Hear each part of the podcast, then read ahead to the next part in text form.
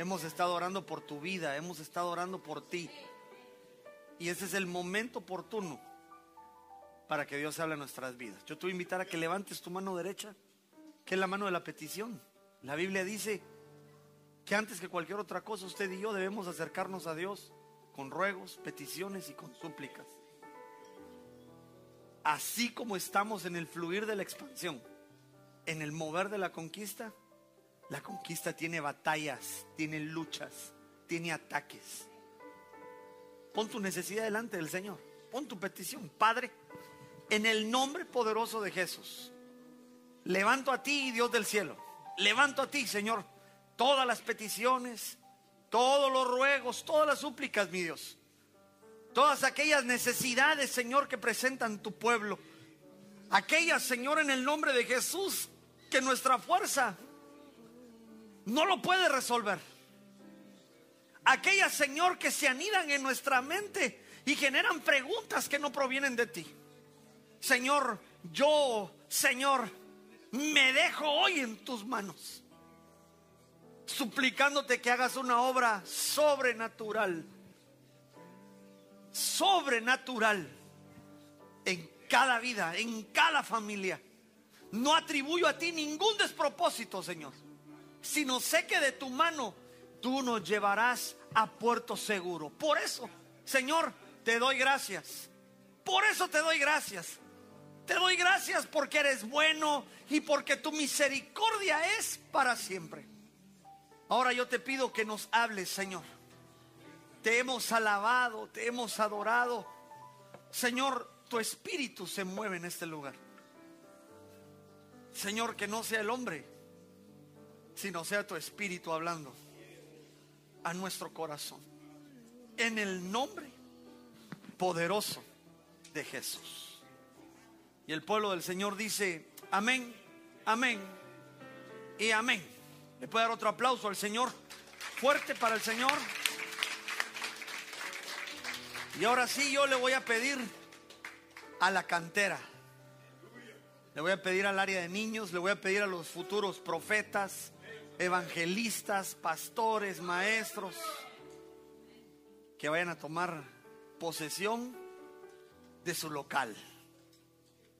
Y que Dios bendiga a esos hombres, a esas mujeres que disponen de su tiempo y de su vida. No para cuidar a nuestros hijos, no, porque esto no es guardería, esto no es colegio.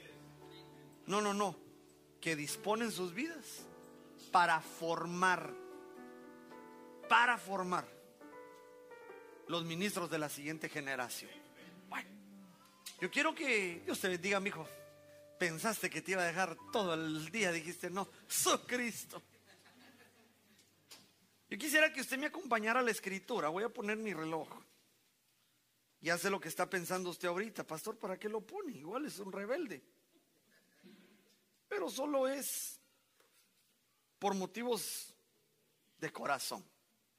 Yo quiero que me acompañe al libro de Hechos. Mire que desde que nuestro apóstol nos ha estado enseñando acerca de que es un año de la cosecha, diga conmigo, es un año de cosecha. La reivindicación trae cosecha. Y él ha estado hablando del libro de Hechos, yo me he quedado ahí como prendido. Y yo entiendo que usted y yo estamos bajo una unción, diga conmigo una unción. Este año fue declarado para nosotros el año de la reivindicación.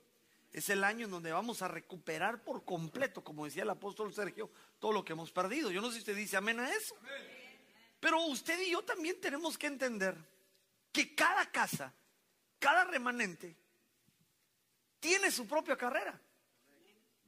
Cada carrera, cada casa, perdón, tiene sus luchas, tiene sus metas y tiene sus funciones. Y Dios ha decretado para esta casa, aquí en Ebenezer tan clarita, que es un tiempo de expansión. Diga conmigo, expansión. Es un tiempo, mi amado hermano, de ensancharnos. Es un tiempo, mi amado hermano, no solo de ensanchar, perdóneme que le diga, no solo de ensanchar un, un mejor local, sino es de ensanchar nuestras vidas para la obra que Dios nos está preparando para que hagamos en esta ciudad. Usted aquí no está por, por casualidad, sino usted está aquí porque Dios tiene algo preparado que usted tiene una misión que hacer aquí en el Valle de Santa Clarita. Y a todos los santaclaricenses y hasta los castequianos como su servidor, hermano, es, es una, es una, es un, es un sonar de trompeta para levantarnos. Pero no significa que solo porque no vivís aquí en Santa Clarita no quiere decir que Dios no te ha llamado a este lugar. Si estás aquí es porque Dios tiene un propósito, tiene una misión para ti. Y este es nuestro fluir de expansión. Entonces yo quiero abrirte los ojos espirituales hoy. Afinar tus oídos. Poner con el Espíritu Santo nuestros sentidos para saber por qué estamos aquí. No solo es porque la iglesia queda cerca. No solo porque es el porque el pastor con unción de cómico, no, no, porque hay un trabajo que hacer aquí. Porque hay un trabajo espiritual. Y entonces muchos de nosotros, hermano, vaya conmigo al libro de Hechos, capítulo 9. Muchos de nosotros decimos, Señor, pero ¿cómo te vas a acordar de este hombre? ¿Cómo te vas a acordar de esta mujer? Si yo no tengo las cualidades necesarias. Si yo en mi, en mi privacidad. Soy gacho. Porque, bueno, o tal vez le estoy predicando a las sillas vacías, a esas ovejas que vendrán del norte, del sur, del este y del oeste. Me imagino que le estoy predicando de guía que puros santos con la unción de no listos para ser llevados. Pero su pastor a veces en el medio del freeway se detiene en su carro y empieza a preguntar, Señor, pero ¿por qué a mí?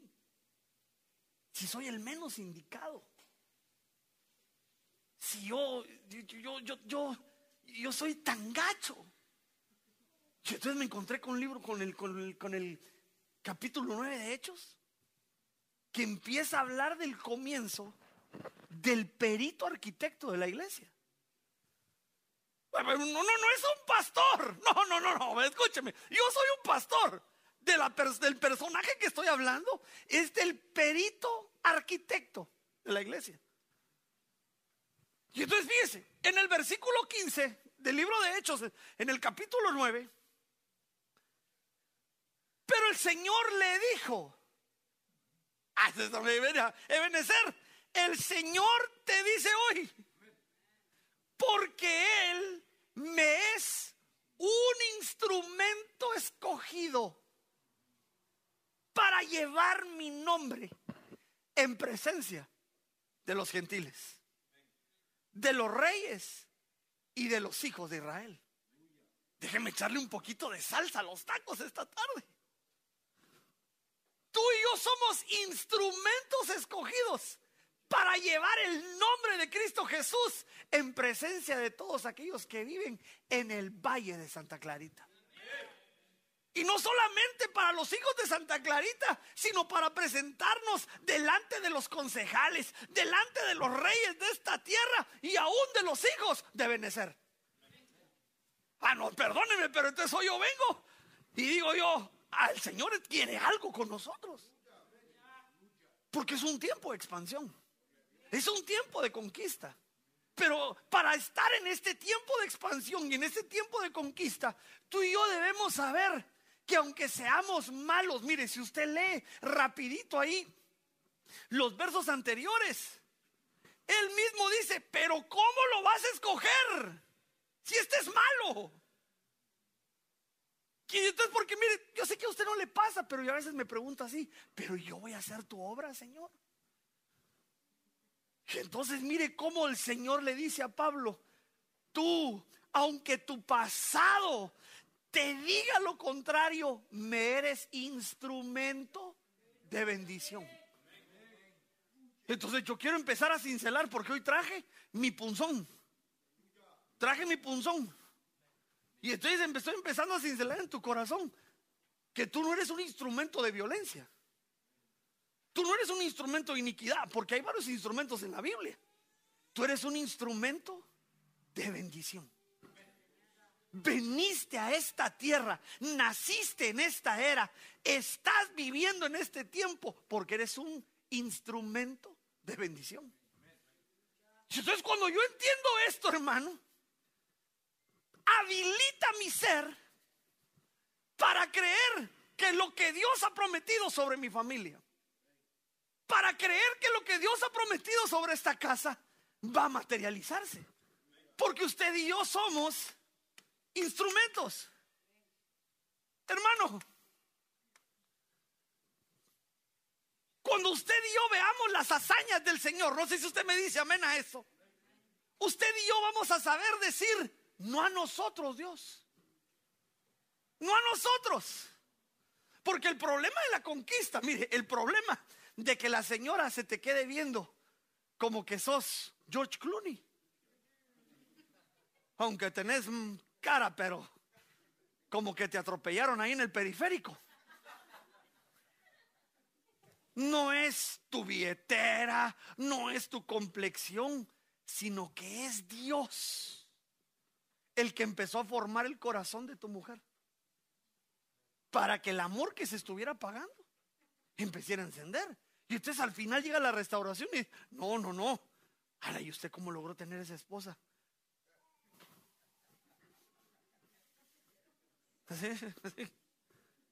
Señor, pues, disculpe, don, ¿y usted cómo logra tener esos hijos? Realmente yo merecía tener unos vagos. Yo merecía tener lo peor, pero Dios se acordó de mi simiente, se acordó de mí y ahí están mis hijitos diciéndome, ¿a qué hora vamos al culto? Quiero ver si se termina de arruinar el dedo del panzón. Porque déjeme decirle que hoy que estaba danzando dije, me voy a arruinar más el dedo. Pero no me importó. Ya mañana que me diga el quiropráctico, si me quedó así, más prendido de... Pero entonces yo soy un instrumento de bendición. Para que cuando este valle vea la gloriosa obra del Señor, nosotros digamos, no a nosotros, sino a tu nombre sea dada la gloria. Entonces yo sé que no es por mi fuerza, no es mi inteligencia, no es mi, mi, poder, sino soy solo una herramienta en las manos del Señor. Entonces usted y yo, no sé si se atreve a decir conmigo, somos instrumentos de bendición. Aquí en Santa Clarita hay solo instrumentos de bendición. Y entonces hoy vengo a decirle que el instrumento de bendición empieza a convertirse en el fluir que Dios ha mandado para esta tierra. Y esto es para conquistar esta ciudad, para conquistar este valle. Usted y yo debemos volvernos en instrumentos conquista. No sé si se atreve a decir conmigo, yo quiero ser instrumento. Pero con esa su alegría, olvídese ya. Yo quiero ser un instrumento. Yo quiero ser un instrumento en las manos del Señor para traer bendición a mi familia, para traer bendición a los que están alrededor míos, pero para traer bendición a la ciudad en donde yo estoy. Y entonces para eso quiero que me acompañe Josué, capítulo 1, versículo 6. Porque usted y a mí nos han enseñado que Moisés, Moisés fue el libertador. Moisés fue el que tuvo la unción, diga conmigo la unción. Tuvo la habilitación de Dios para liberar al pueblo. Pero Josué tuvo la habilitación de conquistar. Una cosa es liberar y otra cosa es conquistar. Y entonces mire, Josué capítulo 1 versículo 6 dice, Ebenezer Santa Clarita, sé fuerte y valiente. Porque tú darás a este pueblo posesión de la tierra que juré a sus padres que les daré. Mire, yo solo leo eso y se me hace un, se me hace una, como que se me viene una mazacuata aquí. Porque no solo estamos peleando mi victoria o tu victoria, sino estamos peleando la victoria de nuestros hijos. Solamente sé fuerte y muy valiente. Cuídate de cumplir toda la ley que Moisés, mi siervo, te mandó. No te desvíes de ella ni a la derecha ni a la izquierda para que tengas éxito donde quiera que vayas. Y este libro de la ley no se apartará de tu boca, sino que meditarás en él día y noche para que cuides de hacer todo lo que en él está escrito. Porque entonces harás prosperar tu camino, Ebenezer. Y tendrás éxito. No te lo he ordenado yo. Otra vez te lo vuelve a decir Ebenezer. Sé fuerte y valiente. No temas ni te acobardes. Porque el Señor tu Dios estará contigo donde quiera que vayas. Ah, no, hermano, mire, perdóneme, pero si yo, yo quiero hoy activar en mí este Josué, esta habilitación de Josué, de Josué el conquistador, para terminar de cumplir la tarea asignada para esta ciudad. Y entonces lo primero que yo debo saber es que Josué, Josué significa Jehová ha salvado. Ahora mire, no vaya a pensar que nosotros aquí estamos haciendo zumba. Porque me he topado en iglesias que dicen, ay, ahí viene el pastor que hace zumba. Su Cristo vencedor. Feito, pero machito. Eso sin nada de andar haciendo. Y entonces a veces los las danzas proféticas que hacemos las confunden con coreografías.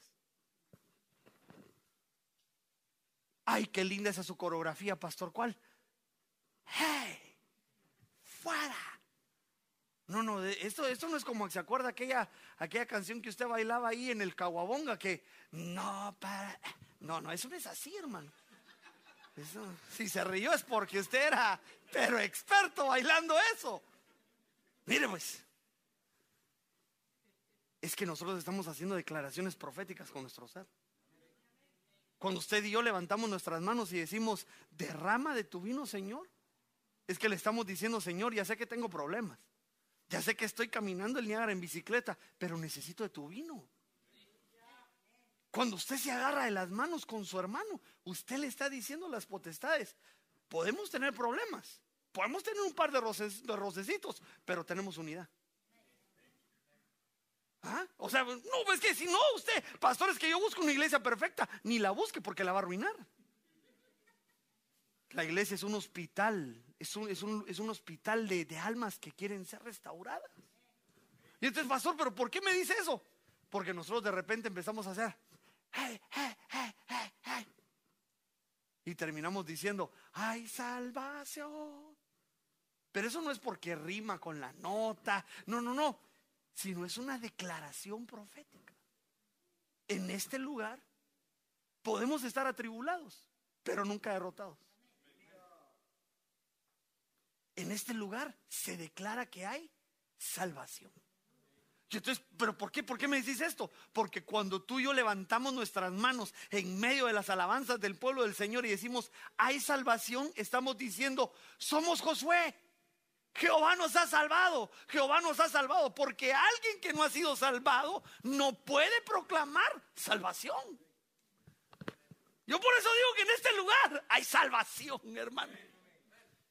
Y entonces fíjense, esta, es, esto es una abertura de ojos, es una, es una revelación para nosotros, porque la iglesia no solo es para calmar nuestra conciencia pecaminosa, sino la iglesia debe ser un lugar que nos recuerda a ti y a mí que hubo uno con más poder que dejó todo su poder para traernos salvación.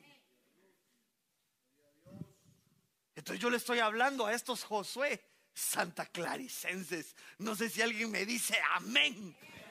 Jehová nos ha salvado. Entonces fíjese cómo nos volvemos herramientas de conquista. Porque yo no sé si usted se da cuenta que a Moisés, a Moisés lo trató diferentemente el Señor. Y cuando usted empieza a ver la Biblia, la gente que conquista, siempre Dios le dice, sé fuerte y sé valiente. Usted lo, busque. Mire, Ruth en busca de conquistar a su voz, le dicen, sé fuerte y sé valiente. Ah, ya voy, ya me estoy adelantando. O sea, lo que le estoy, mire, a todos los jueces que gobernaron Israel le decían, el pueblo está en pecado, sé fuerte y sé valiente. Porque la conquista no te la dan como regalo. La conquista se debe luchar. La conquista se pelea. Entonces fíjese pues. Yo encontré que hay varias características cuando usted y yo nos volvemos Josué. Josué como instrumento de bendición para el pueblo de este lugar. Un instrumento de conquista. Y entonces, mire, yo creo que ahí el hermano me hizo una, me hizo una figurita. So Cristo. Entonces, mire pues. Porque lo que lucha con nuestro, contra nuestro espíritu de conquista es nuestra humanidad. Hechos 9. A este voy a bendecir. Si este es malo, este perseguía. Y Dios le dice, no, es que yo no veo el pasado. Él es un instrumento de bendición para mí. Y entonces cuando yo veo esto, hay seis características que pelean directamente con nuestra humanidad. Porque seis en la Biblia es figura de hombre. El 6 en, la Biblia me habla de la humanidad. ¿Estás aquí conmigo? Y entonces fíjate pues, el que es instrumento de conquista debe ser fuerte, debe ser valiente, debe cumplir la ley, debe aprender a no desviarse, debe saber que su boca tiene una misión. Digan conmigo, tengo una misión. y no debe acobardarse. Entonces yo, yo, hermano, perdóneme, pero no es que hoy ya voy a terminar. No, no se agacho, es domingo. No, porque usted se me dijo, ah, gloria a Dios, pastor. Hoy si dio los seis puntos, Dios le bendiga, ahí nos vemos. Cálmese. Ya lo vi con ganas de, nos vamos a ir a las tres Marías. Dos cosas le pido. Tranquilo, tranquilo. Si se queda al final, agarra la bendición. Ya nadie dijo amén. Váyase pues, voy a comer solo yo. Entonces, yo quiero empezar a usted, empezar a... ¿De qué tengo que ser fuerte? Porque yo le hablo a los hombres de esta casa. Alguien dice, gloria a Dios, ¿cuántos hombres hay aquí que me digan amén? amén. ¿Qué es fuerte? O sea, porque me imagino que aquí todos los hombres son fuertes. No, no fuerte con lo ajeno, pero o sea, es fuerte. Pero la fuerza se mide de diferente manera.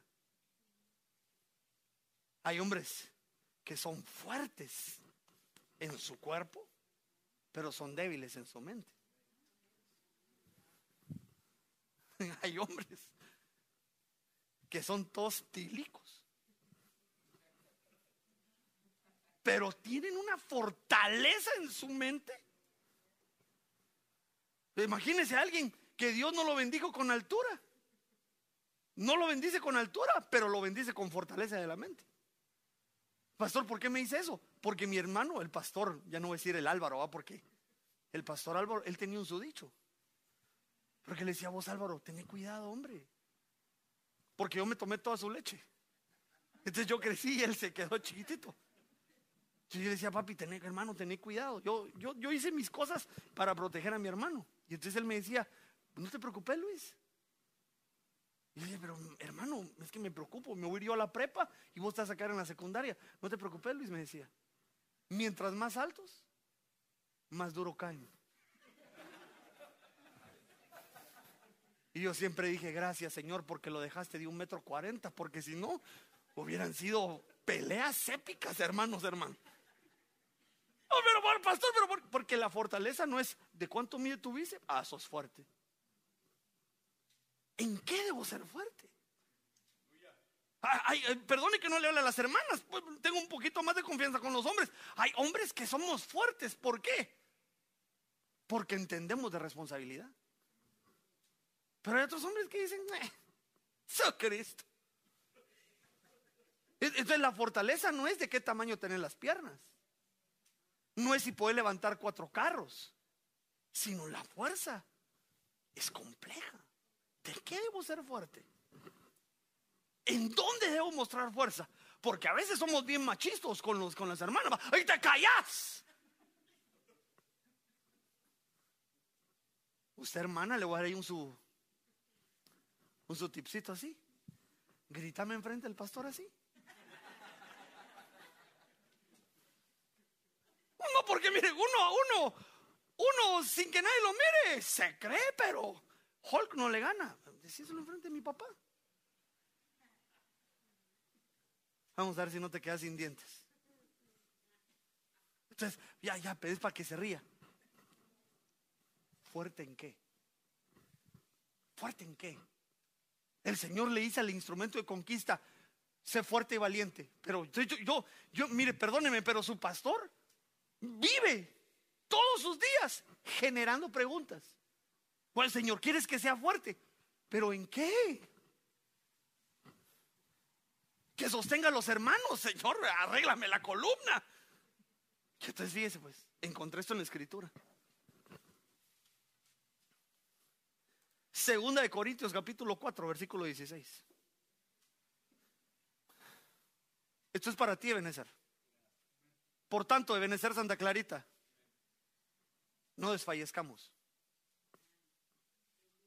Antes bien, aunque nuestro hombre exterior va decayendo, sin embargo nuestro hombre interior se renueva día a día. Pues esta aflicción leve y pasajera. Ah, no, yo me estoy hablando, hermano. Te produce, Luis Roberto, un eterno peso de gloria que sobrepasa toda comparación. Hermano, mire, yo, yo le estaba leyendo después de la cosa de pastores y solo porque estaba mi familia ahí, no me puse a llorar porque entonces yo le, yo le decía, Señor, ¿en qué debo ser fuerte? Debes aprender a ser fuerte.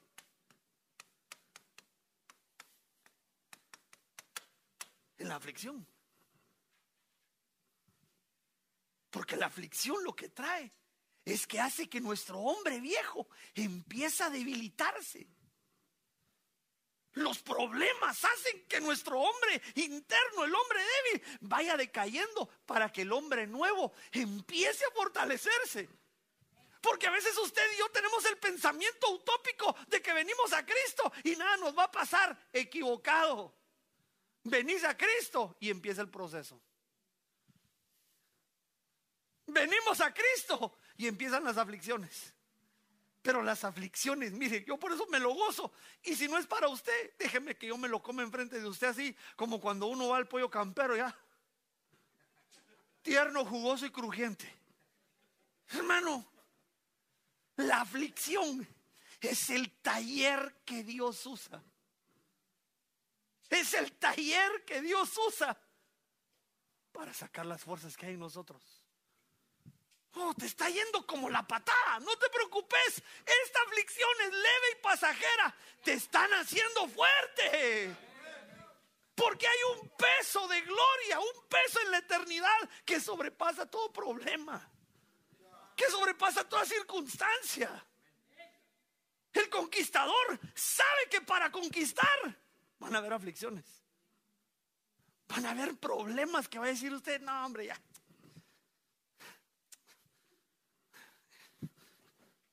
Acabo que ni quería ser pastor. ¡So Cristo! Aquel que puso la mano en el arado. Eso no lo digo yo, eso lo dice la Biblia cuando suelta la mano el arado, se vuelve maldito. Ah, no, si es que el Evangelio es para valientes, hermano. Así que te hablo a ti, Benecer, si estás pasando problemas, aflicciones. Este peso de aflicción es lo que despierta en ti tu fuerza. Porque la aflicción me hace ver que lo de acá no es lo importante, sino es el eterno peso de la gloria que Dios tiene preparada para ti y tiene preparada para mí. Ah, no, yo digo amén a eso, hermano.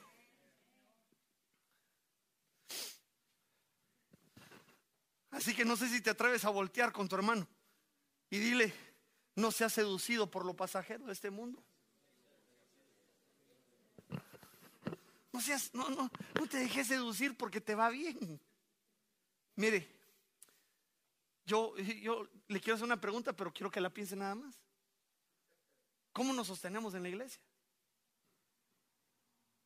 nos sostenemos, hermano, por todas las predicaciones, pues me imagino que sí, debe haber algo del Señor en eso. Pero nuestra fe, nuestra fe se afirma en Cristo. Nuestra fe se afirma en la resurrección. ¿Cómo? ¿Cómo? Perdón, pero no estoy siendo creído. Pero ¿cómo sé que yo soy diferente a los demás? Yo no me voy a quedar aquí abajo. No, yo, yo voy a cumplir mi tiempo en la tierra y de ahí mi cuerpo va a regresar al polvo, el espíritu va a regresar a Dios que lo dio y mi alma va a estar descansando mientras la trompeta suena. O sea, yo te, es la esperanza de la resurrección. Mire, ya sé que ustedes se me quedan así como, pero es, es, que eso es lo que afirma mi fe, por eso vengo acá. Porque aunque usted se me ponga muy machito, no, pastor, que uno, todo ser humano, le tiene temor a la muerte. ¿Qué hay después de la muerte? Bueno, nosotros somos como los que tenemos esperanza. Nosotros creemos en la resurrección, que si Cristo resucitó, si es el primogénito en la resurrección, nosotros tenemos derecho a la resurrección. Entonces cuando yo pienso eso, me está yendo como la culpa traidora. Dios quiere que me haga fuerte, porque la recompensa necesita aflicción. Ah, yo digo gloria a Dios, hermano. Lo del mundo es temporal, pero lo de arriba es eterno. Es eterno. Éxodo capítulo 14, versículo 8. Déjeme ponerle aquí con otro color. Que lo de arriba es eterno. Necesitas fuerza, necesito fuerza en medio de la aflicción. Y el Señor endureció el corazón de Faraón, rey de Egipto. Va conmigo en la lectura. Y este persiguió a los hijos de Israel. Pero los hijos de Israel me deja echarle salsa a los tacos. Pero los hijos de Benecer, Santa Clarita, habían salido con mano fuerte. Hermano, solo te pido que seas fuerte y seas valiente. ¿Fuerte en qué, Señor? Fuerte en saber que no es fuerza humana, sino hay una unción quíntuple que según Efesios son los cinco ministerios, la poderosa mano de Dios. Por tanto, Dios dejó apóstoles, profetas, maestros, evangelistas y pastores. ¿Para qué? No para idolatrar, no para venerar, sino para que edifiquen el cuerpo de Cristo. Ahora, yo le doy gracias a Dios porque aquí en este lugar hay una unción quíntuple. Porque la unción quíntuple le da fuerza a la iglesia. ¿Para qué? para salir del sistema.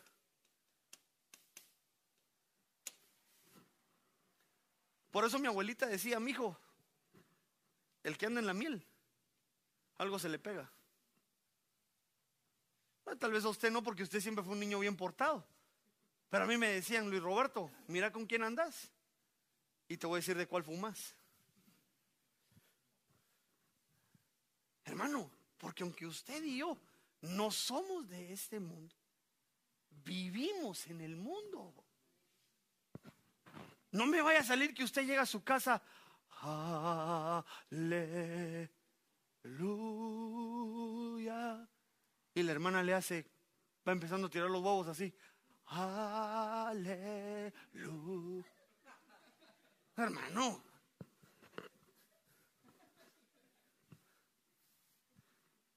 Mi amor, ya me voy. ¿Por qué? Derrama tu vino, Señor. ¿Y a dónde vas? El pastor me invitó a bicicletear. No, no, hermano, usted dice, me tengo que ir. ¿Y a dónde vas? Asignación pastoral. Ve cómo están sometidos los hermanos así. ¿Qué hermano? Es que usted y yo estamos expuestos días a día a que el sistema del mundo se pegue con nosotros. a que nosotros en vez de caminar como cristianos, caminemos más como mundanos. Y entonces mire esta promesa. No es tu fuerza, pastor, yo lo domino porque quiero y porque puedo, ni porque tengas la personalidad. Es por la mano poderosa de Dios. Es porque vienes a una casa y dice en este lugar hay cinco ministerios. Someteos a venecer bajo la poderosa mano de Dios, dice Santiago, y él a su tiempo lo levantará. Así que esto no es de ver quién es más fuerte con el pecado, sino es de saber que la unción de los cinco ministerios me da fuerza. ¿Me da fuerza para qué? Para salir del mundo. Me da fuerza para no convertirme en mundano.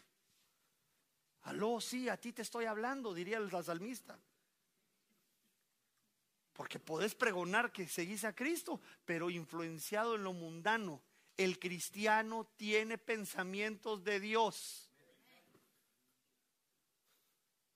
Aunque usted se me quedó viendo así como, pastor, y entonces ya no, ya no puedo. El cristiano solo piensa en las cosas espirituales, hermano.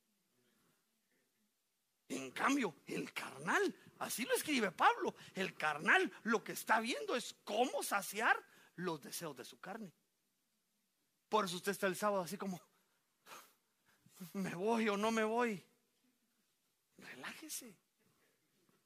Usted ya no es del mundo, usted es de Dios. Somos de Cristo. Es la unción de los cinco ministerios. Cuando nos sometemos a esa autoridad que te da la fuerza para someter el vicio. Por hay algún vicioso por aquí. Para someter nuestra carne. Esto no voy a creer que es porque yo lo activo No, hermano. Es que esto es espiritual. ¿En qué soy fuerte? En que debo reconocer que hay una unción quíntuple sobre mi vida. Y esa me da fuerza para qué? Para que día a día voy saliendo de las tendencias del mundo. Cada día me vuelvo real sacerdocio, nación santa. Sé fuerte, Benecer, sé fuerte. La unción quíntuple nos da la fuerza para salir del sistema del mundo. Ah, no, yo digo amén a eso, hermano. Pero no me voy a quedar hoy en una. Primeramente el Señor. Y la santísima virtud que hay en Él. Sino ahora. Voy a seguir. Sé fuerte. Primera característica. Segunda. Sé valiente. Y usted mire, yo estudiando este dije lo mismo. Bueno, fuerte y valiente. Es casi lo mismo. Yo, empiezo a generar preguntas.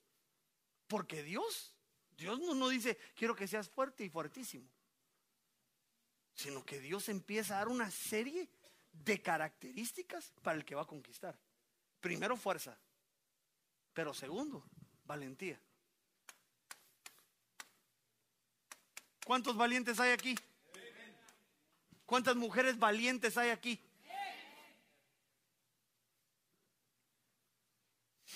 Ruth capítulo 3, versículo 11.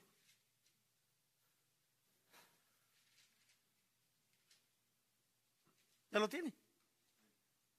Ruth 3.11 dice, ahora hija mía, ahora Ebenezer Santa Clarita, no temas. Haré por ti todo lo que me pidas, pues todo en mi pueblo, en la ciudad, sabes, sabe que eres una mujer, dígalo, virtuosa. Usted me va a decir, pastor, ¿y dónde ve usted la valentía ahí? La Reina Valera 2017 dice, porque tú eres una mujer valiente. Y cuando yo voy a ver al original lo que es virtuosa, una de las características de virtuosa es que es valiente. Yo no sé cuántas mujeres virtuosas hay aquí en Ebenezer. Yo digo amén porque yo tengo una. Y solo las mujeres echan porras. Va. Amén, amén. Papito, levántese que lo van a dejar en el sillón. Una mujer virtuosa, una iglesia virtuosa, es una iglesia que es valiente. Por eso Proverbios dice que mira el futuro y no le teme. Pero mire, pues ahora, pastor, ¿pero por qué? Porque aquí hay una gran figura, hermano. Porque los valientes, esta iglesia valiente que va a conquistar, es aquella iglesia que sabe buscar su redención.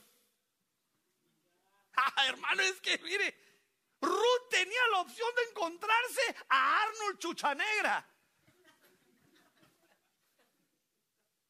Tenía él la opción de ella, tenía la opción de encontrarse al, al judío más. Y sin embargo escucha a su suegra. Por eso yo digo que viva la suegra. Que viva cerca. Que viva, porque la suegra no es estorbo. La suegra no, la suegra es una torre. Así dice la Biblia. La suegra es camot, no camote. Ah, es un camote que me tengo que no, no, no es camote. Es una torre. Y yo, mire, yo por eso, yo antes tenía esas mis bromitas. Aléjala. Pantera. ¿Ah? Pero luego el Señor me llevó a la Biblia y me dices que sos cómico o sos pastor. Entonces vos tenés que aprender a predicar lo que está en la Biblia. Yo dije, sí, Señor, perdón. Es que era solo porque a veces se me duelen los hermanos y entonces yo digo, aléjala. Suegra en hebreo es camot. Es una torre, es una torre que vigila. Por eso Noemí le dijo a Ruth, ¿acaso no yo miraré por tu bien? ¿Y qué dijo? ¿Y qué dijo Ruth? Ay, no, mamita, pero tú el que me estás escogiendo ya está en las últimas, mamá. Bueno, mire, ríase. Yo lo invito a que lo lea. Porque así le dice vos, pudiendo haber escogido a los más jóvenes, me escogiste a mí. Pero mire, pues es que mire, eso solo pasa cuando usted y yo tenemos valentía para decir, yo quiero redención no buscando con mis ojos, sino buscando al invisible. Porque vos es figura de Cristo, hermano. Y nosotros como iglesia somos esa Ruth, esa moabita que no tenía, hermano, ninguna parentela en la descendencia de Cristo. Y sin embargo, como buscó redención, se metió en la genealogía de Cristo. ¿Valiente para qué? Para dejar de estar buscando lo que tú crees que es conveniente en una iglesia, sino para buscar tu redención acercarnos a Cristo, decir, redímeme, redímeme. Ah, no, yo, yo quiero ser valiente, hermano. Porque entonces ya empiezo a entender. Empiezo a entender, está aquí conmigo. Que la conquista y la expansión no es solo tener un lugar más grande. Hermano, eso va a venir. Primero nos quedan ocho meses de contrato.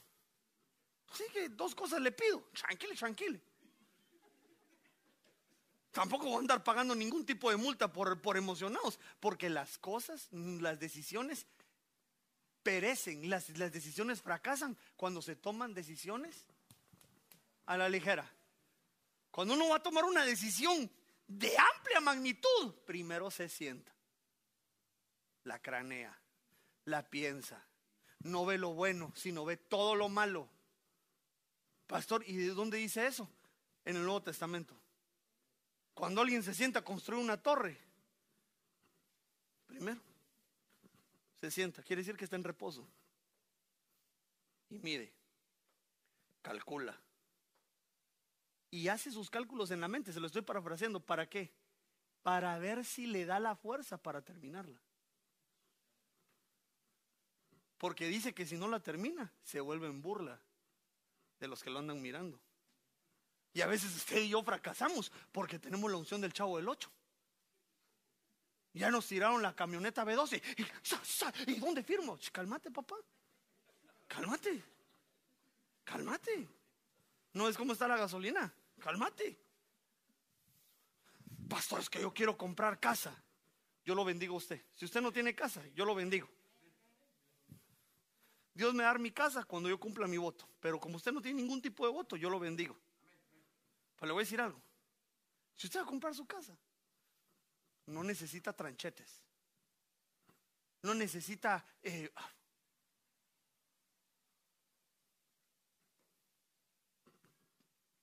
échame la firma. Mira que yo tengo crédito 540 y vos tenés 800.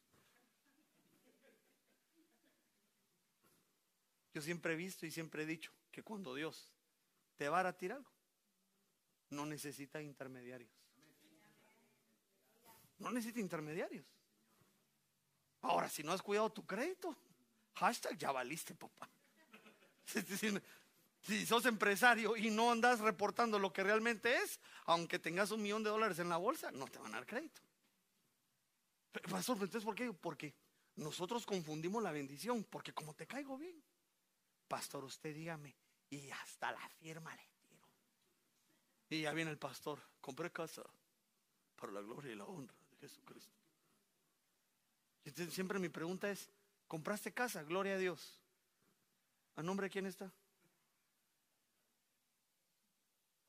de la esposa sería bueno. Si es la unción que usted recibe de su pastor, porque lo, todo lo que yo tengo es de mi mujer. Cuando los hermanos dijeron así, bien por usted, pastor. Ah, no, hermano. No. Todo lo que yo tengo, todo lo que yo he adquirido es de mi mujer. Es de mi mujer y de mis hijos. Entonces, mire, ponme atención. No, y eso se lo esculpo así, mire. Así gordito, pero me gusta la violencia. Fíjese pues. Para que se ría y se levante.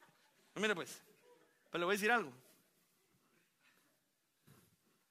Si compraste casa a costa de que tu amigo te firmó, no es tu casa. Eso no es tu casa. Si sacaste la gran trocota a costa del hermano que puso su crédito, es tu troca. ¿Sabe cómo lo veo yo? Eso es como el soborno. Mire, cuando yo compro un carro, yo llego al dealer y antes voy solo porque si no me atacan la psicología, la ley, entonces yo mejor voy solo. Y entonces yo me paro antes de entrar y digo, Señor, lo que es tuyo, lo quiero todo. Y si no viene de ti, no quiero nada. Y entonces me paro y, ¿cuál le gusta? Esa negra, con llantas gruesas. Entonces, ¿pero y cuánto quiere pagar? Entonces yo le digo, quiero que me corras el crédito. Y quiero ver si realmente puedo pagar esa camioneta. No te voy a traer cosigners, no te voy a, es, es lo que yo puedo hacer. Y entonces ya me dice, ay, si su crédito, uy, igual no se lo presto, aunque se enoje conmigo.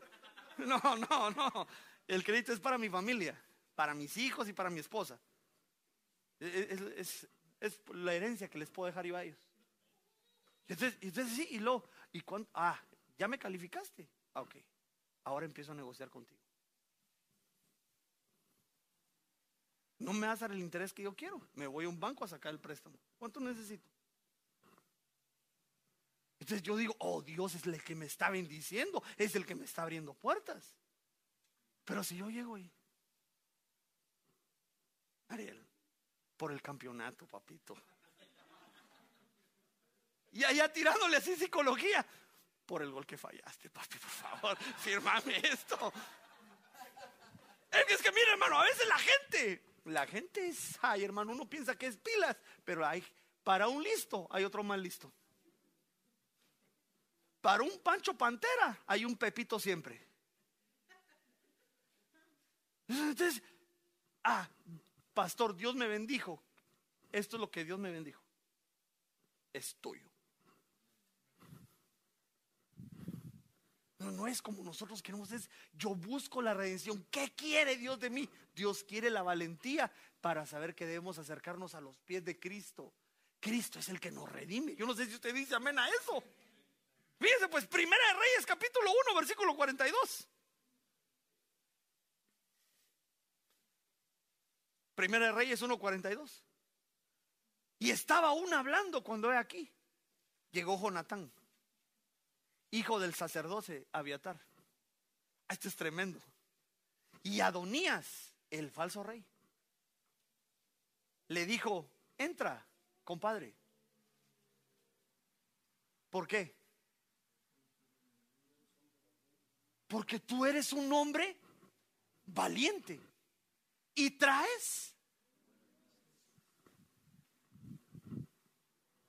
un valiente. Siempre tiene en su boca buenas noticias. Esto yo lo vuelvo a cincelar en su corazón. Esto es evangelio. El evangelio no es una rutina eclesiástica aprendida. El evangelio son buenas nuevas. Mañana te va a ir mejor. Dios va a cuidar de ti. Ah, no, yo digo amén. Dios nos va a llevar de gloria en gloria. Nuestros hijos van a florecer. E-, ese es el Evangelio, buenas noticias. Aunque andes en valle de sombra y de muerte, no tengas temor. Él está contigo. Su vara y su callado te van a infundir aliento. Son buenas noticias. Entonces, mire, ¿por qué le digo esto? Porque el que conquista tiene que cambiar su forma de hablar. Ay, no, se me van a perder mis hijos. ¡Cobarde!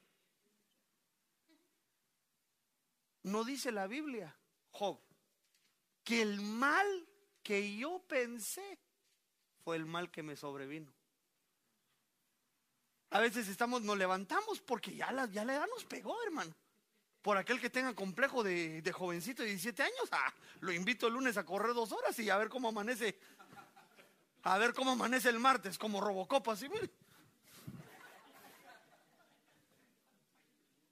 Me han contado, no es que su pastor se levante así, sino me han contado que uno se levanta así como que. Y ya la esposa te dice, Luis, ya, mi bebé, ya. Esas 235 libras te están haciendo efecto. Hermano, perdóneme. Usted y yo a veces hablamos de una manera tan negativa. Tan negativa. ¿Cómo te va?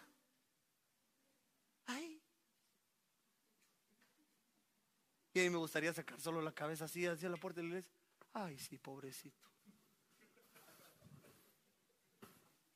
Pero, mire, es que eso, eso va en nuestra genética. No, no, no, no quiero que usted me mienta, ni que ande de teatrero, diría un mexicano. Pero hermano, usted pregúntele a alguien, ¿cómo te va con tu mujer? Así interpreta mi silencio. Yo digo, ¿cómo no? ¿Cómo no bolita de nieve? Si la tercera ley de Newton, le estoy hablando física, la tercera ley de Newton dice que toda acción tiene una reacción. Ay, vino el pastor científico.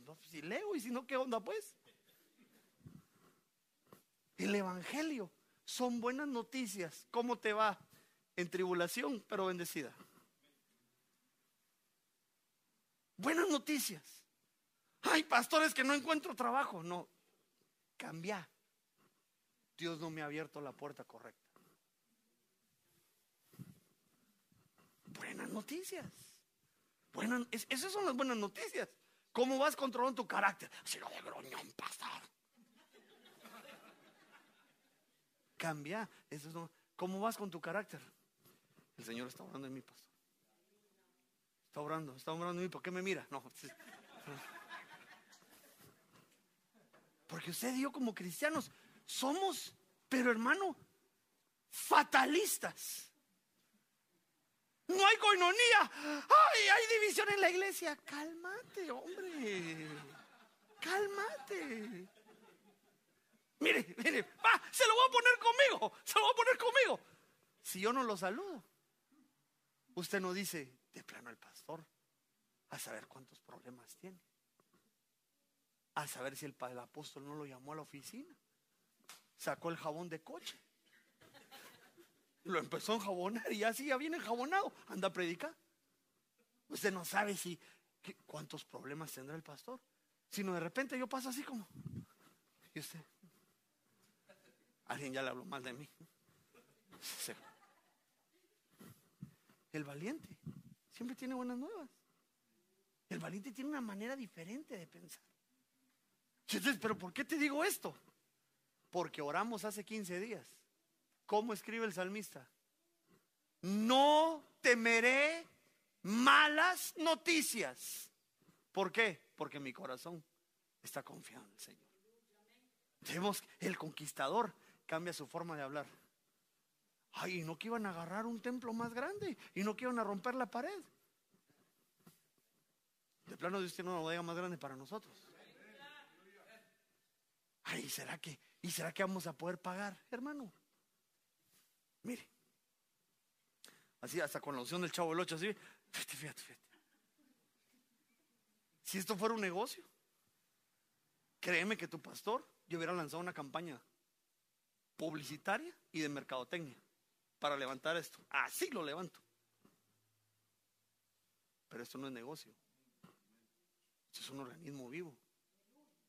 Y si esto es de Dios, Dios tiene que dar el recurso. ¿Cómo así? ¿Cuántas donaciones? Eso, eso no es el Evangelio. El Evangelio es que creemos. ¿Alguien dice amén a eso? Dios nos va a dar una casa más grande. ¿Cómo lo va a hacer? Eso es área para nosotros, QTI. ¿Qué te importa? ¿Cómo la vamos a pagar? Eso, eso no, eso a nosotros nos compete depositar nuestros diezmos y nuestras ofrendas. Y Dios hace lo imposible Y hasta el día de hoy, mire, la Biblia dice que usted y yo no podemos callar de decir lo que hemos visto y lo que hemos oído. Y hasta el día de hoy Dios no nos ha dejado. No me escondo del dueño. Hasta bravo me le pongo.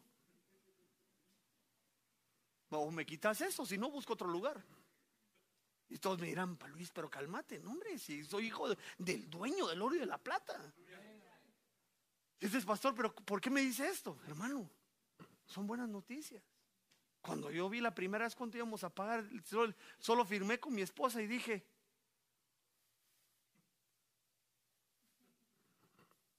solo Dios puede hacer un milagro maravilloso.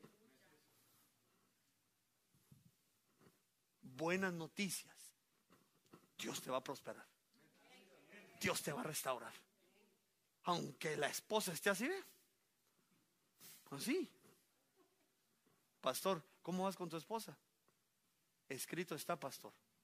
Él cambiará mi lamento en baile. Buenas noticias. ¿Se dan cuenta? ¿Se dan cuenta? Buenas noticias. Es, que por eso, conquistador. Porque usted, usted alguna vez ha figurado en su imaginación cómo era la muralla de Jericó. Lo que vemos en las películas, perdóneme, pura payasada, hermano. Usted se imagina a estos hombres pequeños que hayan dicho, parecemos langostas. ¿Usted alguna vez ha visto un grillo? ¿Cómo molestan en la noche a veces? Pero así para que, el, para que el, de los dos espías, diez hayan dicho, esa tierra nos va a terminar, somos como langostas. Solo los conquistadores, los que tenían un espíritu diferente, dijeron, no, esta tierra cae porque el que está con nosotros es más fuerte que cualquier gigante. Buenas noticias. No sé, no sé si usted se atreve a decir conmigo, buenas noticias. Buenas noticias. Voy a empezar a hablar buenas noticias. Mija, mi café no está caliente. Te estoy dando probar café frío. Buenas noticias. ¿Cuántos valientes hay aquí que me digan amén? Ahí está usted así como que. Eh, eh. Deuteronomio capítulo 26, versículo 16.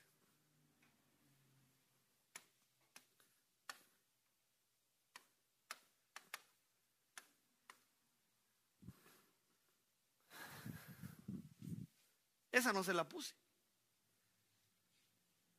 Ya tiene Deuteronomio 26, 16. Déjeme, lo voy a buscar aquí. Ya lo tiene. El Señor tu Dios, Ebenezer Santa Clarita, no el pastor. El Señor tu Dios te manda hoy que cumplas estos estatutos y ordenanzas. Cuidarás pues de cumplirlos con todo tu corazón y con toda tu alma. Porque entonces fíjate pues, no se enoja si yo le llamo por su nombre. O mejor le digo la ovejita negra. O la ovejita manchada. Ah, no, pastor, usted, usted que me está profetizando. Por si alguien le digo el nombre, no, no, es solo porque me siento, me siento en familia. Pero mire, este, cuando yo estaba estudiando, se me generaron preguntas. Porque fuerte, bueno, yo soy fuerte. Valiente, pues me considero valiente, pero ya entender eso me amplía el panorama. Y entonces, cumplir la ley. Claro, yo no soy hebreo de hebreos, pero yo trato de caminar según de acuerdo a lo que está escrito. Pero mi humanidad me traiciona. Y uno si usted dice amén a eso. Y cuando quiero hacer lo bueno no lo hago. Y lo malo que no quiero hacer, hasta así lo hago. Y entonces, cumplir la ley significa, según Deuteronomio 26, 16, que hay. Esto es tremendo, hermano, perdóneme.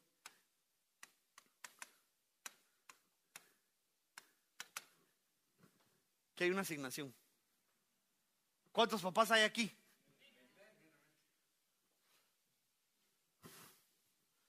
Y empiezo a ser papá de un teenager, hermano. Como diría, como diría un hermano de esta casa cuando voy a la escuela de pastores, Padre, que tu mano sostenga, mi pastor. ¿Usted alguna vez le ha asignado algo a un su hijo? Y me imagino que o se quedan así como, eso estaba pensando. No me lo tenés que decir. Lo hice desde ayer. ¿No le ha pasado eso? Mi hijo, quiero que me recojas la basura. Ya la. Mi hijo, mira, estaba pensando si te ayudaba con el gasto. Ya lo tengo presupuestado. Yo, yo, sé que usted vive con ese tipo de hijos. Hijos, mira, te pido que limpies. Maestro limpio, me dicen. Hermano, si usted tiene hijos, uno tiene que repetir y repetir y repetir y repetir la asignación. Y más cuando se vuelven teenagers. ¿Y por qué? Ah, a mí me dan ganas de decir, porque el que manda aquí soy yo, papá.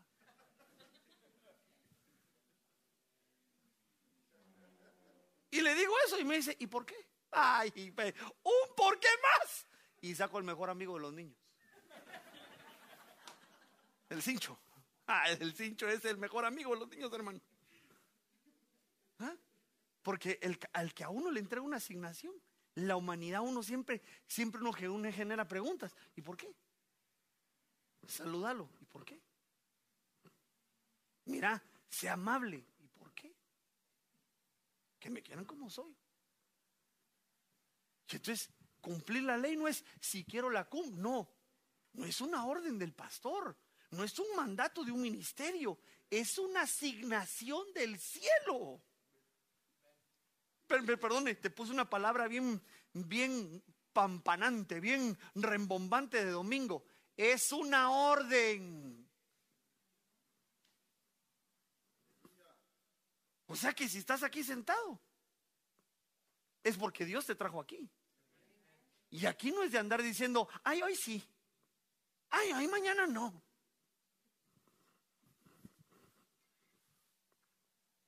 el Señor tu Dios, no el pastor panzón, no el ministerio supernatural, mega eclesiástico, el Señor tu Dios te manda. Y como somos hijos de Dios, ala, no. voy a cambiar mi mensaje. ¿Alguna vez le han hablado de Jesucristo? Usted sabe que hubo un uno que caminó como los hombres para pagar el precio de nuestros pecados. Sí, porque yo le digo, usted es hijo de Dios y usted así como... Tal vez hijo de Chanoc. No, hermano, hombre, usted es hijo de Dios. Y entonces si es hijo de Dios, se le debe obedecer a Dios. El papá, nuestro papá del cielo te dice, te mando que cumpla la ley. Al hermano. Eso está grueso.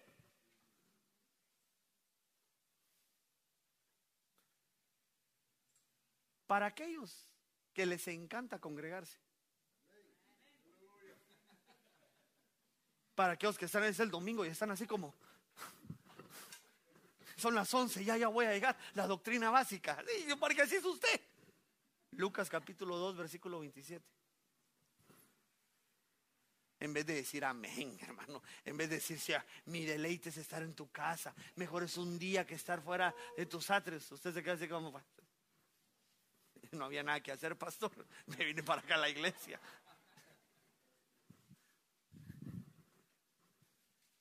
¿Está leyendo? ¿Movido? ¿Por quién? Movido por el Espíritu. Fue al templo.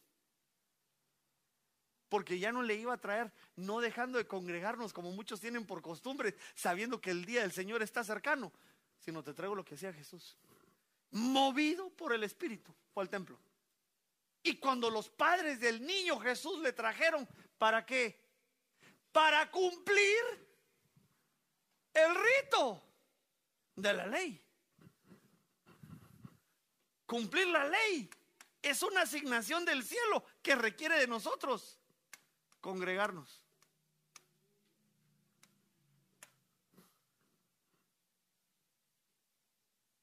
¿Usted se quedó así? Cross, cross. Que se vaya el diablo y que venga Jesús. Jesús hecho hombre, movido por el Espíritu Santo, no por sus pasiones, no por sus sentimientos, sabía que había un rito de ley. Ir a la sinagoga, ir al templo. Ay, pastor, pero es que yo soy un hombre y una mujer muy ocupada.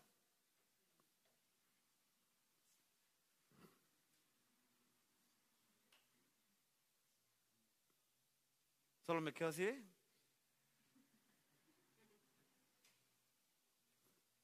Mire, yo que he vivido pobreza, le quiero decir algo. Yo prefiero estar ocupado todo el día. Y luego venía a la casa del Señor a darle gracias. Gracias, Señor. Porque vivo el tiempo que jamás pensé vivir. Como a veces me encuentro a alguien y me dice, pastor, I'm really happy. Pues, porque uno dice, a mí me duelen las piernas, le iba a decir yo. Hermano, aunque usted esté acostumbrado a la vida tan hermosa que vive, usted debe aprender a ser feliz. Tiene a su esposa, tiene a sus hijos. Lo aguanta la esposa. Hmm. Así mira. Hmm.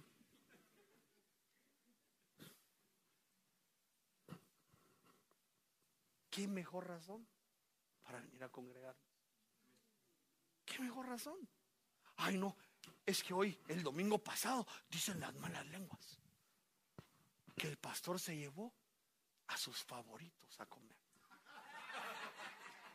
Es que, es que ya me conozco las, ya me conozco las faramayas de la iglesia, hermano. Fíjese, se fueron. Y él pagó. De plano el pastor vende línea blanca. Soy Cristo vencedor. Yo vendo línea blanca, pero que se llama santidad, Jehová. Ahora, pero pastor, mire. Yo no vengo aquí porque nos vamos a ir a comer. Yo no vengo aquí porque hemos compartido campeonatos, derrotas. Yo no vengo aquí porque usted me enseñó a amar la playa, me enseñó a amar el bosque. Yo vengo aquí porque quiero cumplir la ley. Porque mi delicia es estar, estar en los atrios de mi Dios. Vengas su voz o no vengas, mi deleite es estar en la casa de Dios. Y Jesús lo entendía. Y entonces, perdóname, esta es tu casa. Como lo cantamos hoy el Señor, esta es tu casa, Señor, fue preparada para ti. Pues te quiero decir una cosa, tu casa, tu forma de congregarte, no se define por los amigos o por la vibra, diría alguien, que sintas. El congregarse es convicción. Esta es mi casa. Y aunque me anden haciendo así como, no te puedo regresar a Downey. No, pues a mí no me importa lo que pensás. Yo vengo aquí a cumplir la ley. Movido por el Espíritu Santo, vengo al templo. Ah, eso es tremendo, hermano. Eso es tremendo. Santiago capítulo 2, versículo 8. Y aquí le voy a meter un zurrodiazo en el pecho. Ya lo tiene. Si en verdad cumplís la ley real conforme a la escritura, Padre, que tu mano nos ampare. Amarás a tu prójimo como a ti mismo. Mire cómo dice Santiago. Bien hacéis, Pero si mostrás favoritismo, cometéis pecado y sois hallados culpables por la ley y los transgresores. Hermano. Parece toda lengua murmuradora que dice, ay, los, del, los favoritos del pastor son los que se meten ahí. Ya le dije, toque la puerta y se mete. Entonces toca así dice, ya viene pastor, pasa papá, si cabeza encontró tu lugar. Y empieza a pedir una oficina más grande. Hermano, ¿cómo cumplo la ley? Amando a mi prójimo. Pero mire, se lo voy a poner más cardíaco. Porque amar al que me dice, tú eres mi pastor, ultra, mega, hiper, galáctico, de toda nación y de todo rincón. A ese es fácil amar, hermano. Pero amar a aquella ovejita que uno le dice, para la derecha, make me. Obligame pues. Papi, papi. Please don't go. Y yo me largo pues, y si yo quiero. Porque mire pues, a mí no me gusta el drama. En toda mi familia lo sabe. Pero no estoy hablando de la familia, de la familia espiritual, sino de mi familia carnal. Allá lo que su pastor evade a toda costa es el drama. No, no, yo, yo vivo una vida en Cristo, el de felicidad. Drama afuera. No, no, no, fuera. Fuera drama. Pero ellos saben que si se les atraba las carretas, salgo yo. Pero que me viene a contar, ay, fíjate que oro por vos si querés. No me gusta estar a mí, yo, yo, tal vez soy una persona muy simple, es blanco y negro, se acabó. La pobre le iba a decir ahorita, amén, pastor. A mí no me gusta que dicen, que dijeron. ¿Para qué me meto en eso? Suficientes problemas tengo. Con mi esposa, con mis hijos, con las congregaciones. ¿Cómo para andar metiendo en otros líos? Su Cristo vencedor.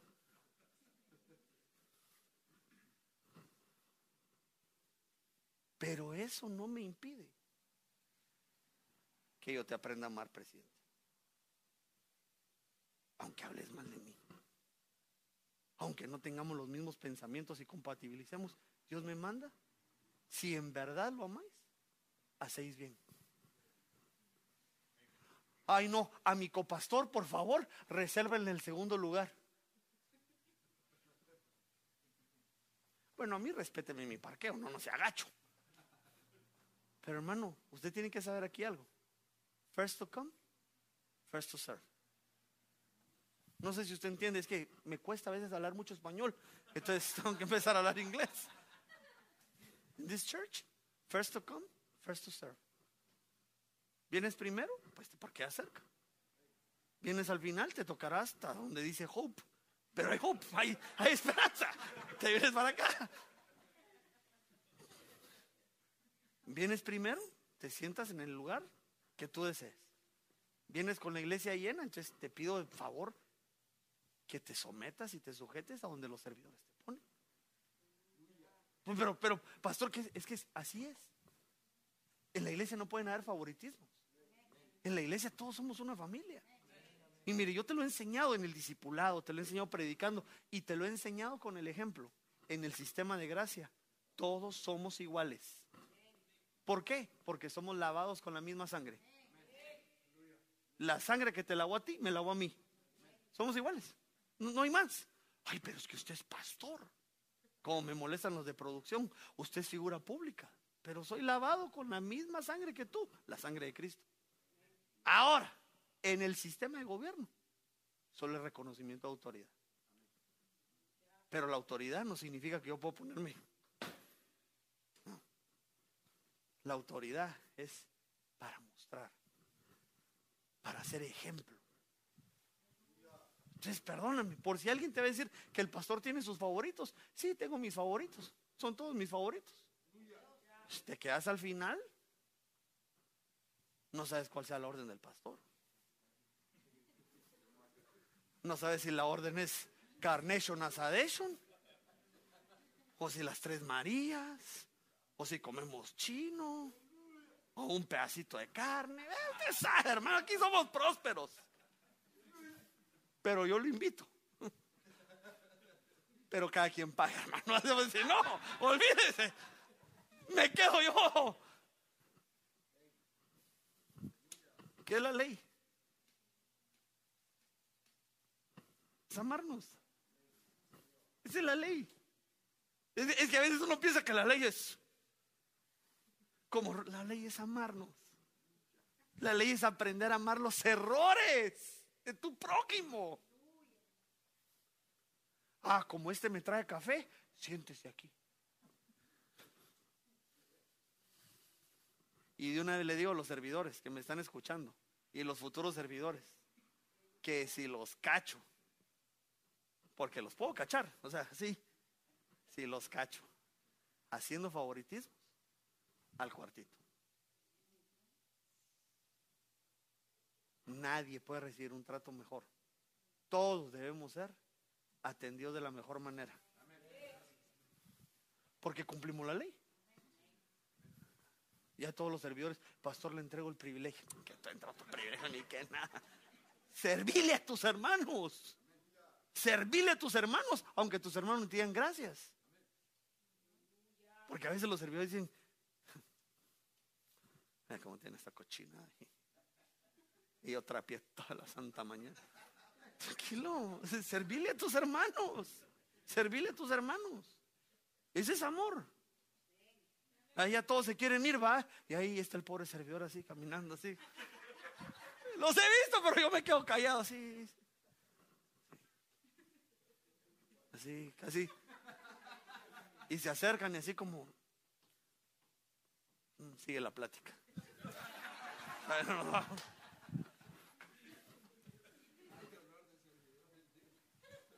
Cumplir la ley es amar a tus hermanos. Es amar a tus hermanos.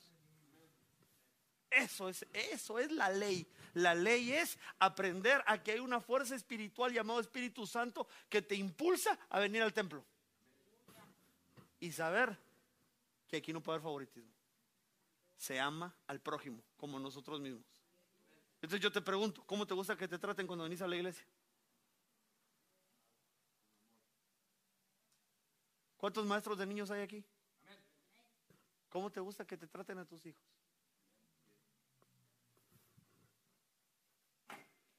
Entra. Mm, no, no está ahí el hermano.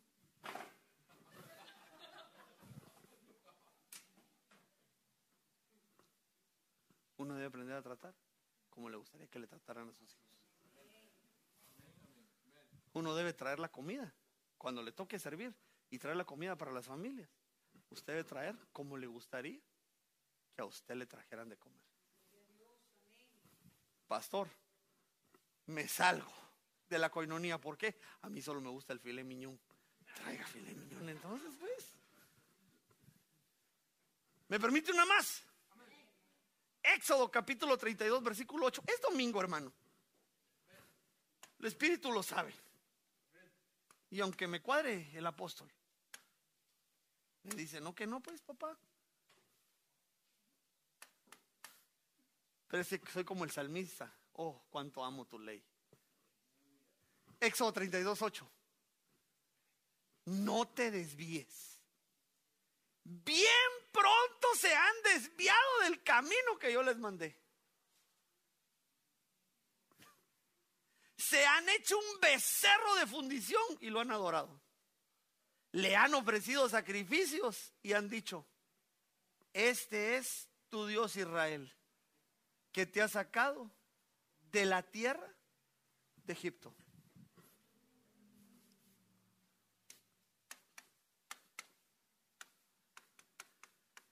No te desvíes. Se me va a salir lo mexicano. Me perdona, pero es que yo me casé con una mexicana. Sí es. No te desvías es. No te. No te confundas, mi chava. No te confundas, mi chavo. ¿Ok? Porque yo quiero que lea lo que lee, lo que uno se desvía. Cuando empieza a ver idolatría.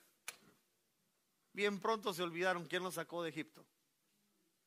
Ajá, y bien rápido se olvidaron de que primero eran en, Egipto esclavo, fui, sí, sí, sí, sí. Y ahora adoran un becerro. Ya sé que usted no tiene a Mashimón. Y si usted tiene a Mashimón, Señor, reprenda al diablo por usted y por mí. Ya sé que usted no tiene sus figuritas, no. No las de Mario Bros, porque si usted tiene bebés, pues tiene que tener a, tiene que tener a Mario Bros, a Yoshi, a Sonic y a todos esos.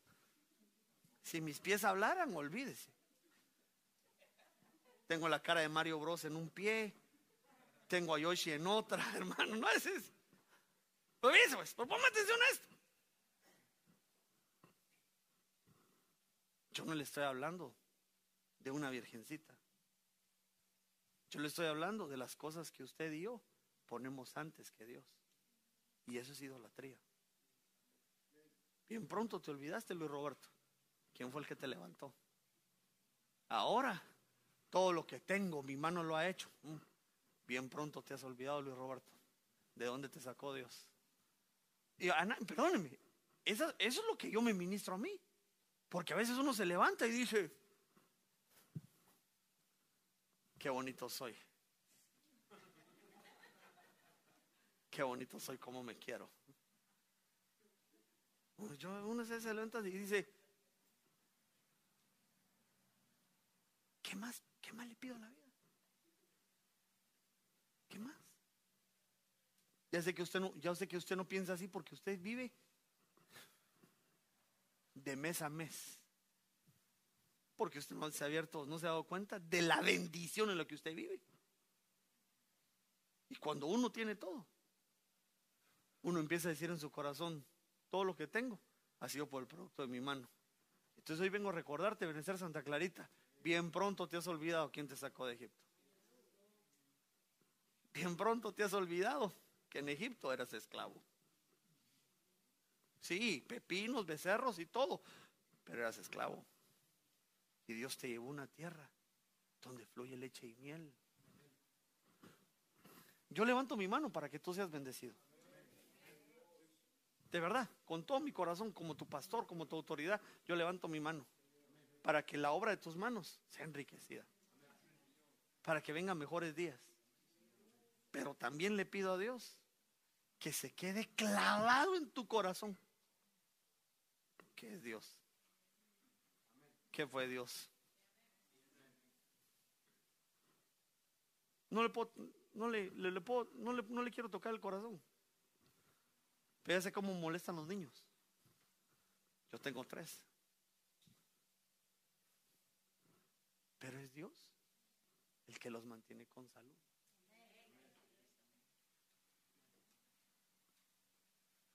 Ahí como, aunque usted los ve, que ya cumplan 21 y se vayan, Señor. Jesucristo. Pues sí, Jesucristo, lo que usted quiera. Pero hay gente que no puede tener hijos. Lo que, lo que pasa es que uno, mire, pues por eso, mire, yo no sé si usted me sigue o anda de chismógrafo en las redes. Esa sonrisa quiere decir que anda, me anda revisando. Pero le quiero decir algo. Yo aprendo de todo. Y a mí un gran hombre sabio me dijo, cuando me tuvo, me tocó, me tocó que ir a cuidarlo. Por orden de mi papá, me tocó ir a cuidar a mi, a mi apóstol. Porque se le había caído la retina. Entonces él en su lecho de cama. Yo estaba ahí como, así, como centinela del apóstol Sergio. Y me decía, Huichito, date. Si me voy, mi papá me va a pegar. Así que aquí me quedo. Huichito, anda a descansar. No, aquí me quedo. Porque para eso mi papá me mandó y me dijo, yo no puedo ir, pero a mi papá le van a operar el ojo. Así que ya te me vas. Y yo como soy un hombre bajo autoridad, y usted le dije, apóstol, tengo una mala noticia. ¿Qué? Ya se va a su casa, sí, tengo que ir a cuidarlo. Ya el hermano Sergio me está diciendo así, regresate. No, y el hermano bien, el hermano Sergio bien lindo, me, me permitió estar en su casa. Y entonces él estaba en su escritorio porque no podía subir a su cuarto. Y eso quedó grabado, y, ah, mire, quedó grabado en mi mente, porque él me dice, Huichito, y me dijo, Huichito, te quiero decir algo. Las cosas más valiosas de la vida son gratis. Y yo le dije, maestro, ilumíname con tu sabiduría. Y me dijo, mira, Huichito, no sabes cuánto deseo subir a mi cuarto y dormir con mi esposa. Pero si me subo la grada, se me cae la retina. Entonces me tengo que quedar en el cuarto de abajo. Y entonces me dijo, mira, y, él, me, empezó, a decir, ¿cuánto tiempo yo me pude haber subido? Entonces me dijo, recordate, mire, él agarró grano. Y yo hasta así, ¿ve? Aquí tirado, papá. Porque las cosas más valiosas de la vida no es qué canto, cuánto vale tu carro. Son gratis. Una sonrisa de tu hijo, una sonrisa de tu mujer, cinco minutos con tu hijo. Son memorias que se quedan. ¿Va aquí conmigo? No te confundas, papá. No te confundas, mamá. No te confundas. No es tu fuerza. Fue Dios que te sacó de Egipto. Fue Dios que te convirtió de esclavo y te hizo príncipe de su pueblo. Uno se desvía porque empieza a poner los ojos en lo que Dios le dio a uno para obtener. No seas idólatra. Uy, santo Dios de Israel. Primera de Reyes capítulo 11, versículo 9.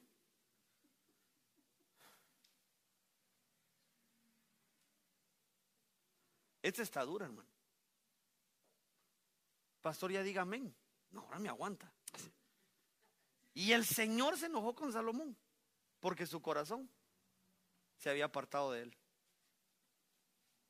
El Dios de Israel que se le había aparecido dos veces y le había ordenado en cuanto a esto, fíjese, que no siguiera a otros dioses. Pero él no guardó lo que el Señor le había ordenado. Cuando uno se desvía, provoca la ira de Dios. Panchito, ¿me ayudas con el piano? 4 de 7. Más del 50%. Es, pues. Yo le dejo de tarea que usted siga leyendo el contexto. Usted y yo nos portamos mal, aunque no me diga amén. Pero yo no puedo decir que Dios está enojado conmigo. Me tiemblan las piernas solo de pensar que se me apareciera un enviado, un ángel y me diga, el Señor dice está enojado contigo. Perdóname. No, mire, le prometo, ya sé que soy un poco cómico. Me tiro de rodillas. Si cuando se acerca alguien y me dice, pastor, tengo palabra. Yo sí, Entonces míreme los dedos así. Ay, Señor. Me he portado bien, Señor. Pero imagínate que llegue alguien y te diga, el Señor dice que está enojado contigo. A mí solo de pensar eso, se me hace chiquito el corazón, porque mi, anhelo es agradarlo a Él. Aún con mis debilidades, aún con mis limitantes, mi anhelo es agradarlo. Pero fíjese pues, está enojado. Dios con Salomón, porque se desvió. Porque empezó a poner lo que Dios le había dado, lo que Dios le había prometido a su padre que él lo estaba viviendo, lo puso delante de Dios. Entonces mire pues, el problema de que Dios se enoje con uno no es que nos jale las orejas. Yo preferiría, César, que me dijera, va, ¿cuántos años tenés, Luis? 40. Sino que Dios le dice, como estoy enojado porque te desviaste, te voy a quitar el trono. Ay, aquí cuántos reyes hay. No, no. Tu abundancia es el trono que Dios te ha puesto. Yo siempre le pregunto a los hijos, bueno, a los que tengo, tengo el, privilegio a veces de hablar, yo les digo, a aquellos hijos que tienen papás, que tienen negocios, yo les digo, ¿y a dónde vas con el negocio? ¿Qué va a pasar cuando tu papá diga, ya no puedo trabajar? Entonces, lo vendo, porque un padre trabaja para darle un mejor bienestar a sus hijos. Un papá empresario se esfuerza toda su vida para que al final de sus días le diga a mi hijo, hasta aquí llegué. Y a, vos te toca expanderlo. O lo haces, o lo haces sencillo, o lo haces crecer. Yo por eso usted yo le invito que, no, si usted tiene un buen trabajo, gloria a Dios, pero si Dios le dio a usted un oficio, emprenda. Déjele algo a sus hijos. Y entonces, pastor, ¿por qué me estás diciendo eso? Pues mira, te voy a poner el paréntesis. Porque una cosa es el negocio y otra cosa es la iglesia. La iglesia es un llamado de Dios. Pero tú estás hablando de la labor. ¿O para qué compras casa? ¿O para qué adquirís pertenencias? ¿Para qué tenés un seguro? Tiene seguro usted? Soy Cristo vencedor. Pues alguien adquiere un seguro porque dice, bueno, si Dios me llama antes de tiempo, mi hija, por lo menos tenés para, por lo menos para aprender una tu pupusería. Ahí. Mire, yo no estoy aquí para juzgar a nadie, pero usted y a mí, como raza latina, siempre nos comen el mandado. Porque nadie se prepara para la muerte. Nadie. Nadie se prepara para la muerte. Nadie dice, estoy caminando el camino que todos los hombres han de caminar. Claro que es una plática que nadie quiere hacer, pero es necesaria. Mire, está aquí conmigo. Yo quiero que ahí, eh, mi amor, quiero que corten la transmisión, porque lo que le voy a decir es para usted. Dios me los bendiga. Lo espero en la próxima, pero congregándose. Bendiciones.